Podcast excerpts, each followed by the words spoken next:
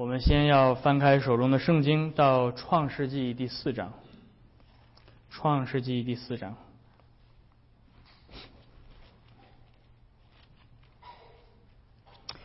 我们今天 延续创世纪的记载，如今 来到了第四章，这是人类离开伊甸乐园，开始在堕落的世界当中生活的第一个篇章。所以，让我们怀着谦卑的心来一同聆听上帝的话。有一日，那人和他妻子夏娃同房，夏娃就怀孕，生了该隐。便说：“耶和华使我得了一个男子，又生了该隐的弟兄亚伯。亚伯是牧羊的，该隐是种地的。有一日，该隐拿地里的出产为供物献给耶和华，亚伯也将他羊群中头生的和羊的脂油献上。耶和华看中了亚伯和他的供物，只是看不中该隐和他的供物。该隐就大大的发怒，变了脸色。”耶和华对该隐说：“你为什么发怒呢？你为什么变了脸色呢？你若行得好，岂不蒙悦纳？你若行的不好，罪就伏在门前，他必恋慕你，你却要制服他。”该隐与弟兄亚伯说话，二人正在田间。该隐起来打他弟兄亚伯，把他杀了。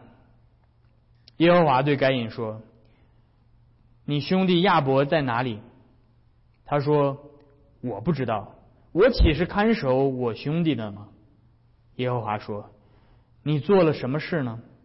你兄弟的血有声音从地里向我哀告，地开了口，从你手里接受你弟兄的血。现在你必从这地受咒诅，你种地，地不再给你效力。”你必流离飘荡在地上。该隐对耶和华说：“我的刑罚太重，过于我所能当的。你如今赶逐我离开这地，以致不见你面，我必流离飘荡在地上。凡遇见我的，必杀我。”耶和华对他说：“凡杀该隐的，必遭报七倍。”耶和华就给该隐立了一个记号。免得人遇见他就杀他。于是该隐离开耶和华的面，去住在伊甸东边挪德之地。该隐与妻子同房，妻子就怀孕，生了以诺。该隐建造了一座城，就按照他的儿子的名字，将那城叫做以诺。以诺生以拿，以拿生米户亚利，米户亚利生。马土萨利，马土萨利生拉麦，拉麦娶了两个妻，一个名叫亚大，一个名叫喜喜拉。亚大生亚巴，亚巴就是住帐篷、牧养牲畜之人的祖师。亚巴的兄弟名叫尤巴，他是一切吹琴呃弹琴吹箫之人的祖师。喜拉又生了土巴该隐，他是打造各样铜铁利器的。土巴该隐的妹子是拿呃拿玛。拉麦对他两个妻子说：“亚大、喜拉，听我的声音；拉麦的妻子，细听我的话语。壮年人伤我，我把他杀了；少年人损我，我把他害了。”若杀该隐，遭报七倍；杀拉麦的，必遭报七十七倍。亚当又与妻子同房，他就生了一个儿子，起名叫赛特，意思说神另给我立了一个儿子代替亚伯，因为该隐杀了他。赛特也生了一个儿子，起名叫以挪士。那时，人求告耶和华的名。我们今天读神的话就到这儿。今天为大家邀请到了一位重量级的人物，来为大家做他的个人见证。这个人的履历表有非常多的第一，他是第一个生活在这个星球上的人，他是第一位治理全地的君王，他是第一位至高神的祭司，他是人类第一位丈夫，他是人类第一位父亲，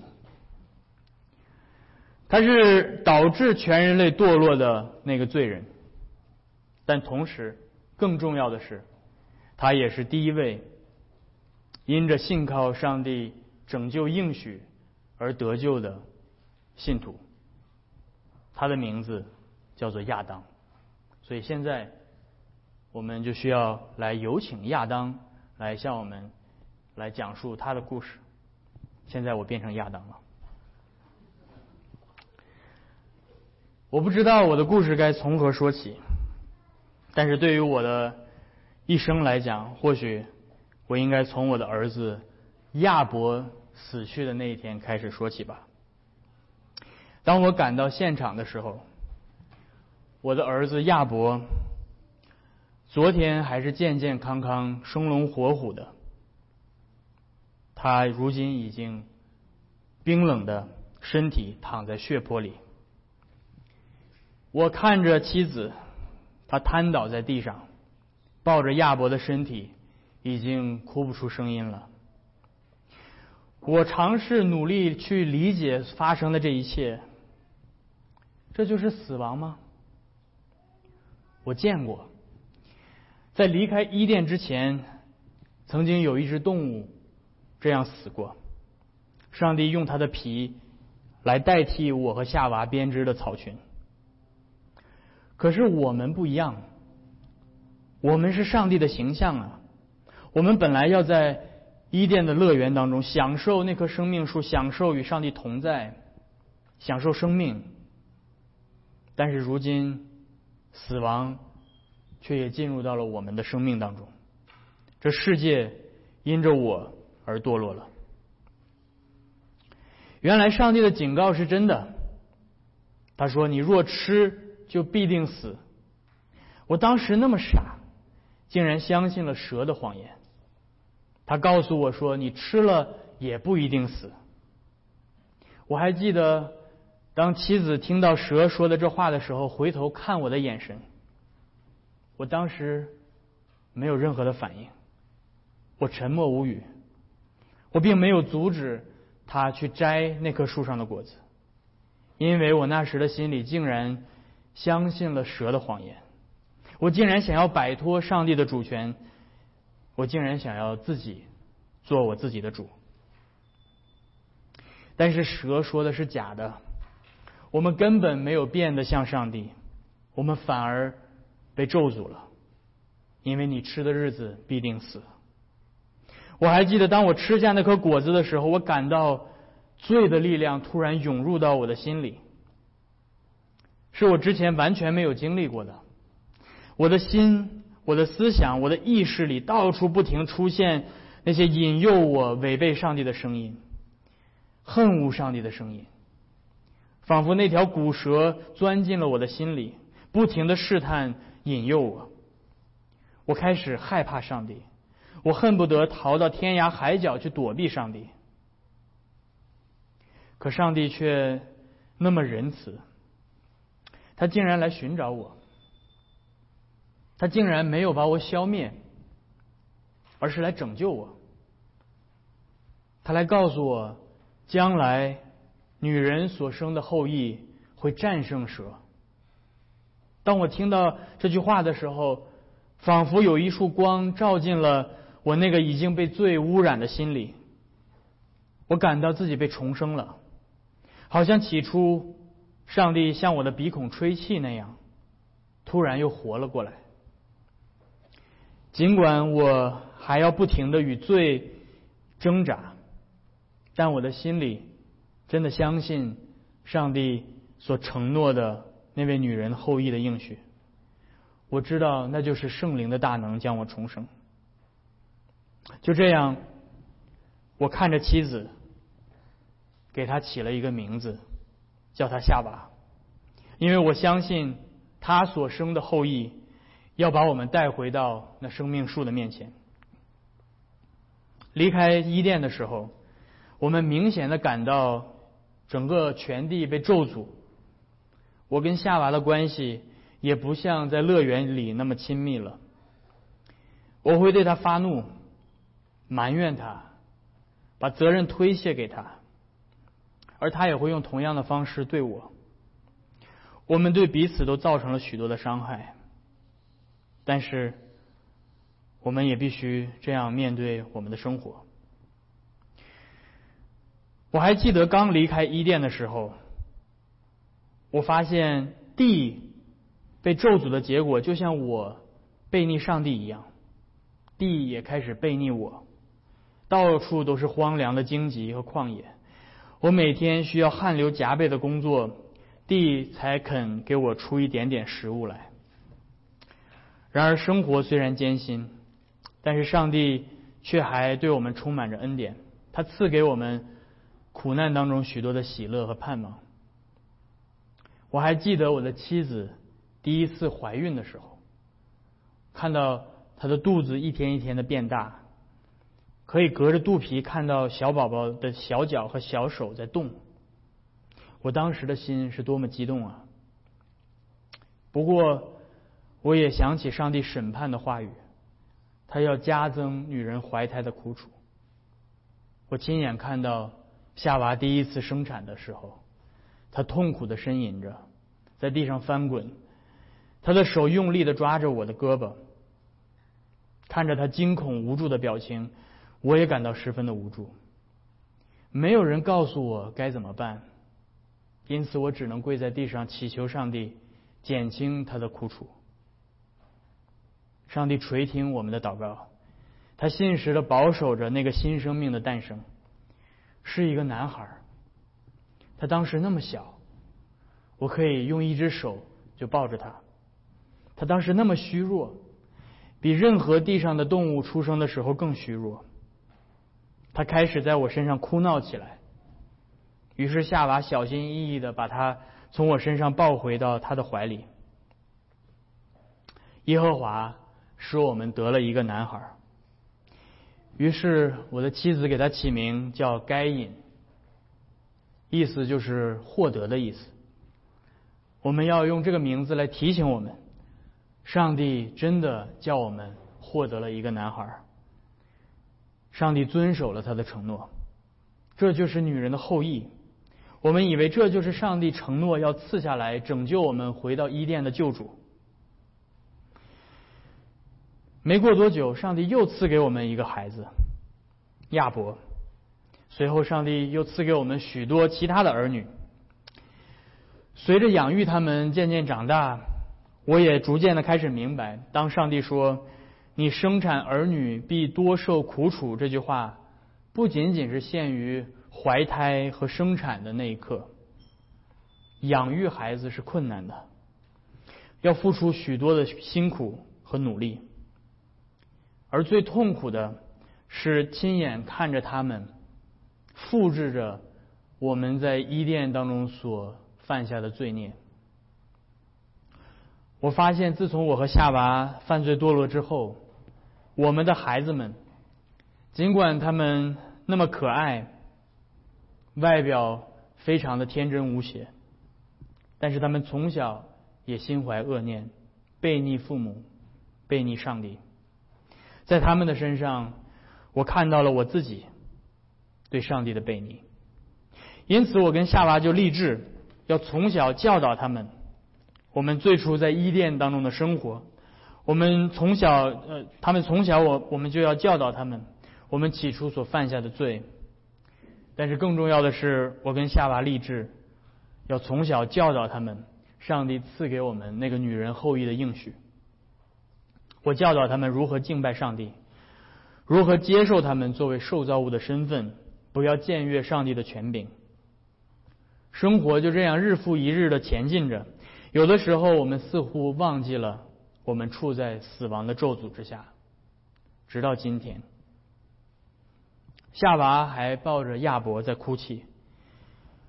我于是，在旁边的地上挖了一个坑，因为上帝曾经对我说：“人要归于土，你本是尘土，仍要归于尘土。”可是我没有想到的是，我的儿子竟然先我一步归于尘土。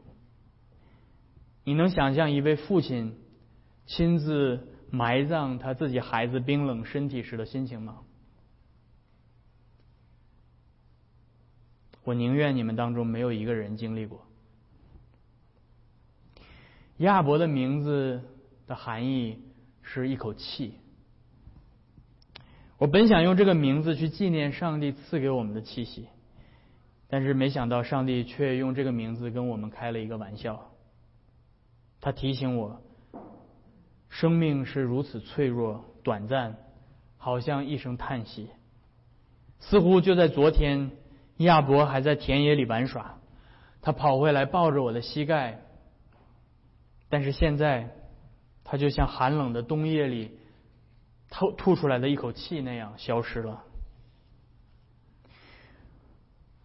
我从来没曾想过吃那颗果子看似无所谓的小事会给我，会给我的儿子、我的妻子、我的家庭，会给整个世界带来这么多的痛苦。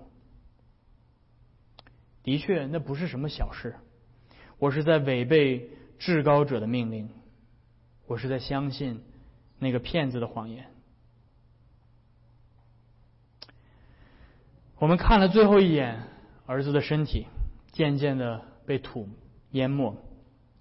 突然，一股永远无法缓和的疼痛正在撕裂我的心，使我变得麻木迟钝。我不停的责备自己，内疚、悔恨，我的心陷入到黑暗当中。我恨不得死去的是我自己。而不是我的儿子。当我闭上眼的时候，眼前都是亚伯的身影，他拿着木杖看管羊群的背影，他的微笑，他的善良，这一切我曾经认为都是理所当然的，却没有想到他们会如此突然的结束。我对他的思念已经超过了言语所能表达的程度。当我抬头又看到了该隐，怎么会是他？他难道不就是上帝应许给我们的女人的后裔吗？该隐的眼里透出了复杂的神情，他既恐惧又悲伤，他既愤怒又厌恶，但是我却在他眼睛中看不到一丝的悔意。他站在那里看着我们，一言不发。过了几秒钟之后，他就头也不回的离开了我们。我看到了自己。曾经在伊甸当中试图逃避上帝的样子。我回想起来，自从献祭回来之后，该隐一直特别安静，他独自关在房间里生闷气。我可以感觉到他心里酝酿着什么，他似乎特别嫉妒亚伯。我为他感到担心，因为我亲自体会过这些想法是多么的狡猾。但是我从来没有想过他的。情感会上升到这样的地步，去杀害他的兄弟。晚上的时候，亚伯呃该隐匆匆的回来，他告诉我们，他不能继续留在家里了，因为上帝咒诅了他，他不能留在田里工作，地不会再为他结出果实来。他愤愤不平的抗议上帝对他的惩罚，上帝使他流离飘荡在地上。说完之后，他转身就走了。从他的口中的话，我听出了那个曾经在乐园里告诉我上帝不公平的那个蛇的声音。当我听到上帝咒诅该隐的时候，我心中突然站立起来。原来该隐不是女人的后裔，该隐是蛇的后裔，而死去的亚伯才是女人的后裔。所以他们要彼此为仇。而当我想明白这一切的时候，我更加不明白上帝到底在做什么。我不明白上帝的计划，上帝的应许和承诺为什么没有实现？为什么是女人的后裔流血？为什么是女人的后裔要死去？难道上帝不是说女人的后裔要摧毁蛇的后裔吗？我似乎明白。但又不明白，我整夜的辗转反侧，睡不着觉。我每天都在回想着这两兄弟并肩长大的场景。他们都是很勤劳的人，他们都给家里提供了很多的帮助，他们给我们带来了很多的快乐，他们都让我们感到骄傲。他们都和我们一同学习敬拜上帝。可是回顾过去的日子，我却从一点一滴当中发现，亚伯总是带最好的礼物来献祭，他把他羊群当中头生的和他们的肥肝带来，而该隐的献祭却总是显得勉强和假装。我又开始想，我到底能不能以什么方式去阻止这场悲剧发生？我到底能不能？如果我早一点发现该隐的这些情绪的迹象，或许我可以阻止他。我的大脑当中一遍又一遍的回放着过去发生的每一件事情、每一个细节。我探究着记忆当中每一个角落，去尝试我到底到是哪里做错了，去演绎出一个又一个不同的结果。但是所有的这一切，最终都不可避免的让我回想到。我在乐园里第一次对上帝那场致命的背叛。若不是我背叛了上帝，这一切都不会发生。当我想到这里的时候，一股罪恶感再一次的吞噬了我。如果我和夏娃在那个最完美的乐园里，在我们完全公义、圣洁、良善，在我们完全有能力顺服上帝的情况下，背逆了那位满有恩慈的主，那么该隐所犯的罪不应该让我感到惊讶。当我想起上帝进入到乐园审判的时候，我心中的自义，我对上帝和我妻子的愤怒和怨恨不断升级的时候，我就感到后怕。若不是上帝以他的怜悯和恩典阻止了我，或许我也会犯下如此可怕的罪行。但是该隐在哪里？该隐会变成什么样？身为父亲，我既挂念他，又为他感到恐惧，因为与上帝为敌是最糟糕的情况。但是我听到上帝没有毁灭他，反而给了他一个标记，在保护他。上帝的计划更加让我捉不着头脑。像该隐这样的人，我本以为上帝会让他速速的灭亡，但是。他却建起了一座城，人类第一座城，竟然是杀害弟弟的凶手所建的。这座城是悖逆的人类自主的象征，但是上帝也给该隐许多的恩典，让他兴旺起来。在这座城里，他的家人可以有安全的避风港，他的后代充满着各样的才华、知识、能力，他们有各样的资源。他们都是各各个行业当中的佼佼者，是鼻祖。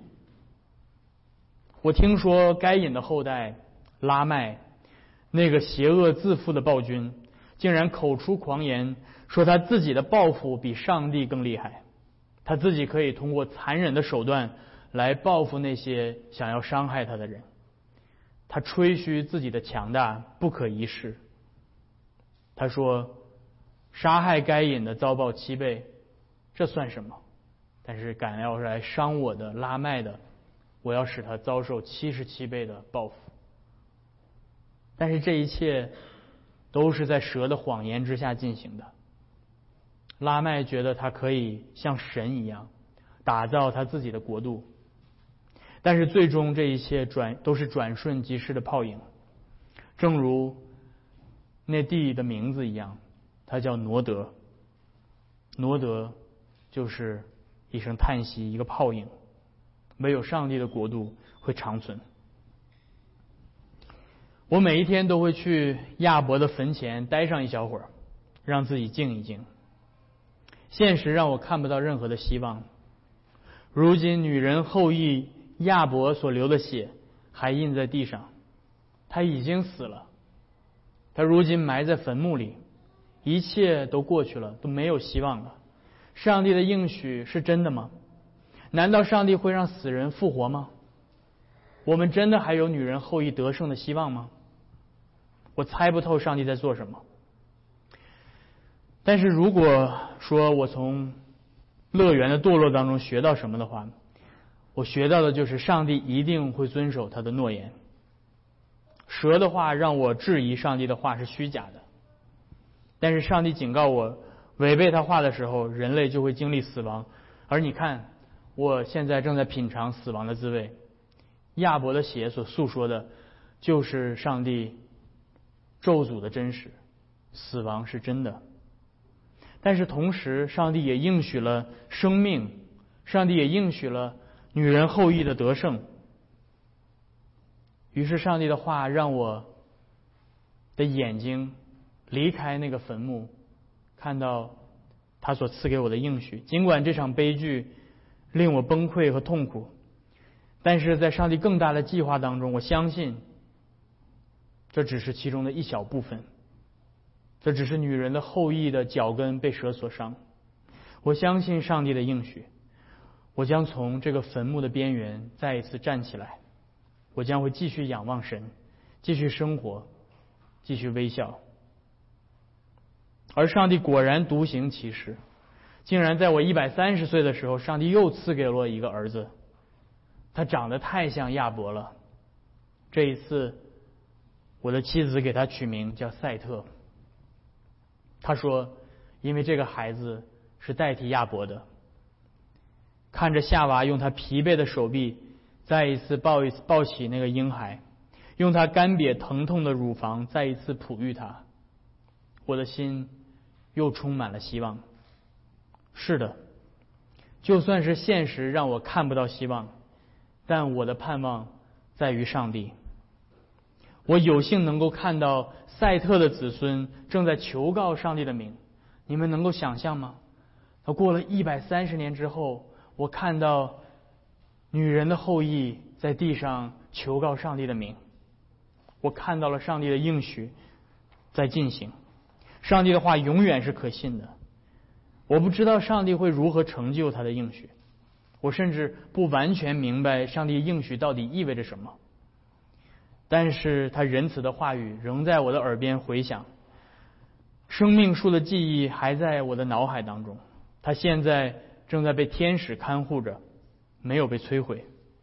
我意识到赛特也好，以挪士也好，他们都不是那位终极的女人的后裔。上帝的计划要远远超过我的想象，但我会继续等待。继续等待那位女人后裔对蛇所发起的最终极的打击。也许他会像亚伯一样流血，也许他会像亚伯一样死去，也许他会像亚伯一样埋在坟墓里。但是我相信，那位真正女人的后裔会永远击败死亡、罪恶、痛苦。他会把我们重新带回到充满生命树的乐园，重新带回到上帝之城里，而这信心对于我来说就足够了。弟兄姐妹们，这就是亚当的见证，这就是亚当的个人见证，这也是历史历代的所有的信徒的见证。上帝的百姓在这个堕落的世界里。现在我不是亚当了，我把亚当的帽子脱下来。上帝的百姓在这个堕落的世界里所经历的，从来不是荣耀得胜。上帝让我一切都顺利，看上帝多么祝福我。圣经所记录的所有属于上帝的百姓，他们都在自己的罪和别人的罪，在这个世界的苦难当中挣扎，在怀疑和痛苦当中生活。但是他们却是怀着对上帝应许的盼望而生活的。希伯来书的作者在第十一章告诉我们，这些人是存着信心死去的，他们没有得着所应许的，他们承认自己在世上是客旅是寄居的，但他们所羡慕的是另一个更美的家乡，就是在天上，所以神。被称为是他们的神，这句话太美了。所以神被称为是他们的神，并不以为耻。上帝不会因为我们的软弱，上帝不会因为我们所承受的苦难，上帝不会因为我们的怀疑而羞耻于称他自己是我们的上帝，因为这就是他的恩典所在。就是当我们软弱的时候，当我们现在痛苦的时候，当我们怀疑的时候，上帝用他的怜悯，用他的恩典来托住我们的生命。上帝在我们的软弱当中彰显他的刚强，因为他已经为我们预备了一座永恒的城。如今，上帝的应许你们知道，亚当可能不知道。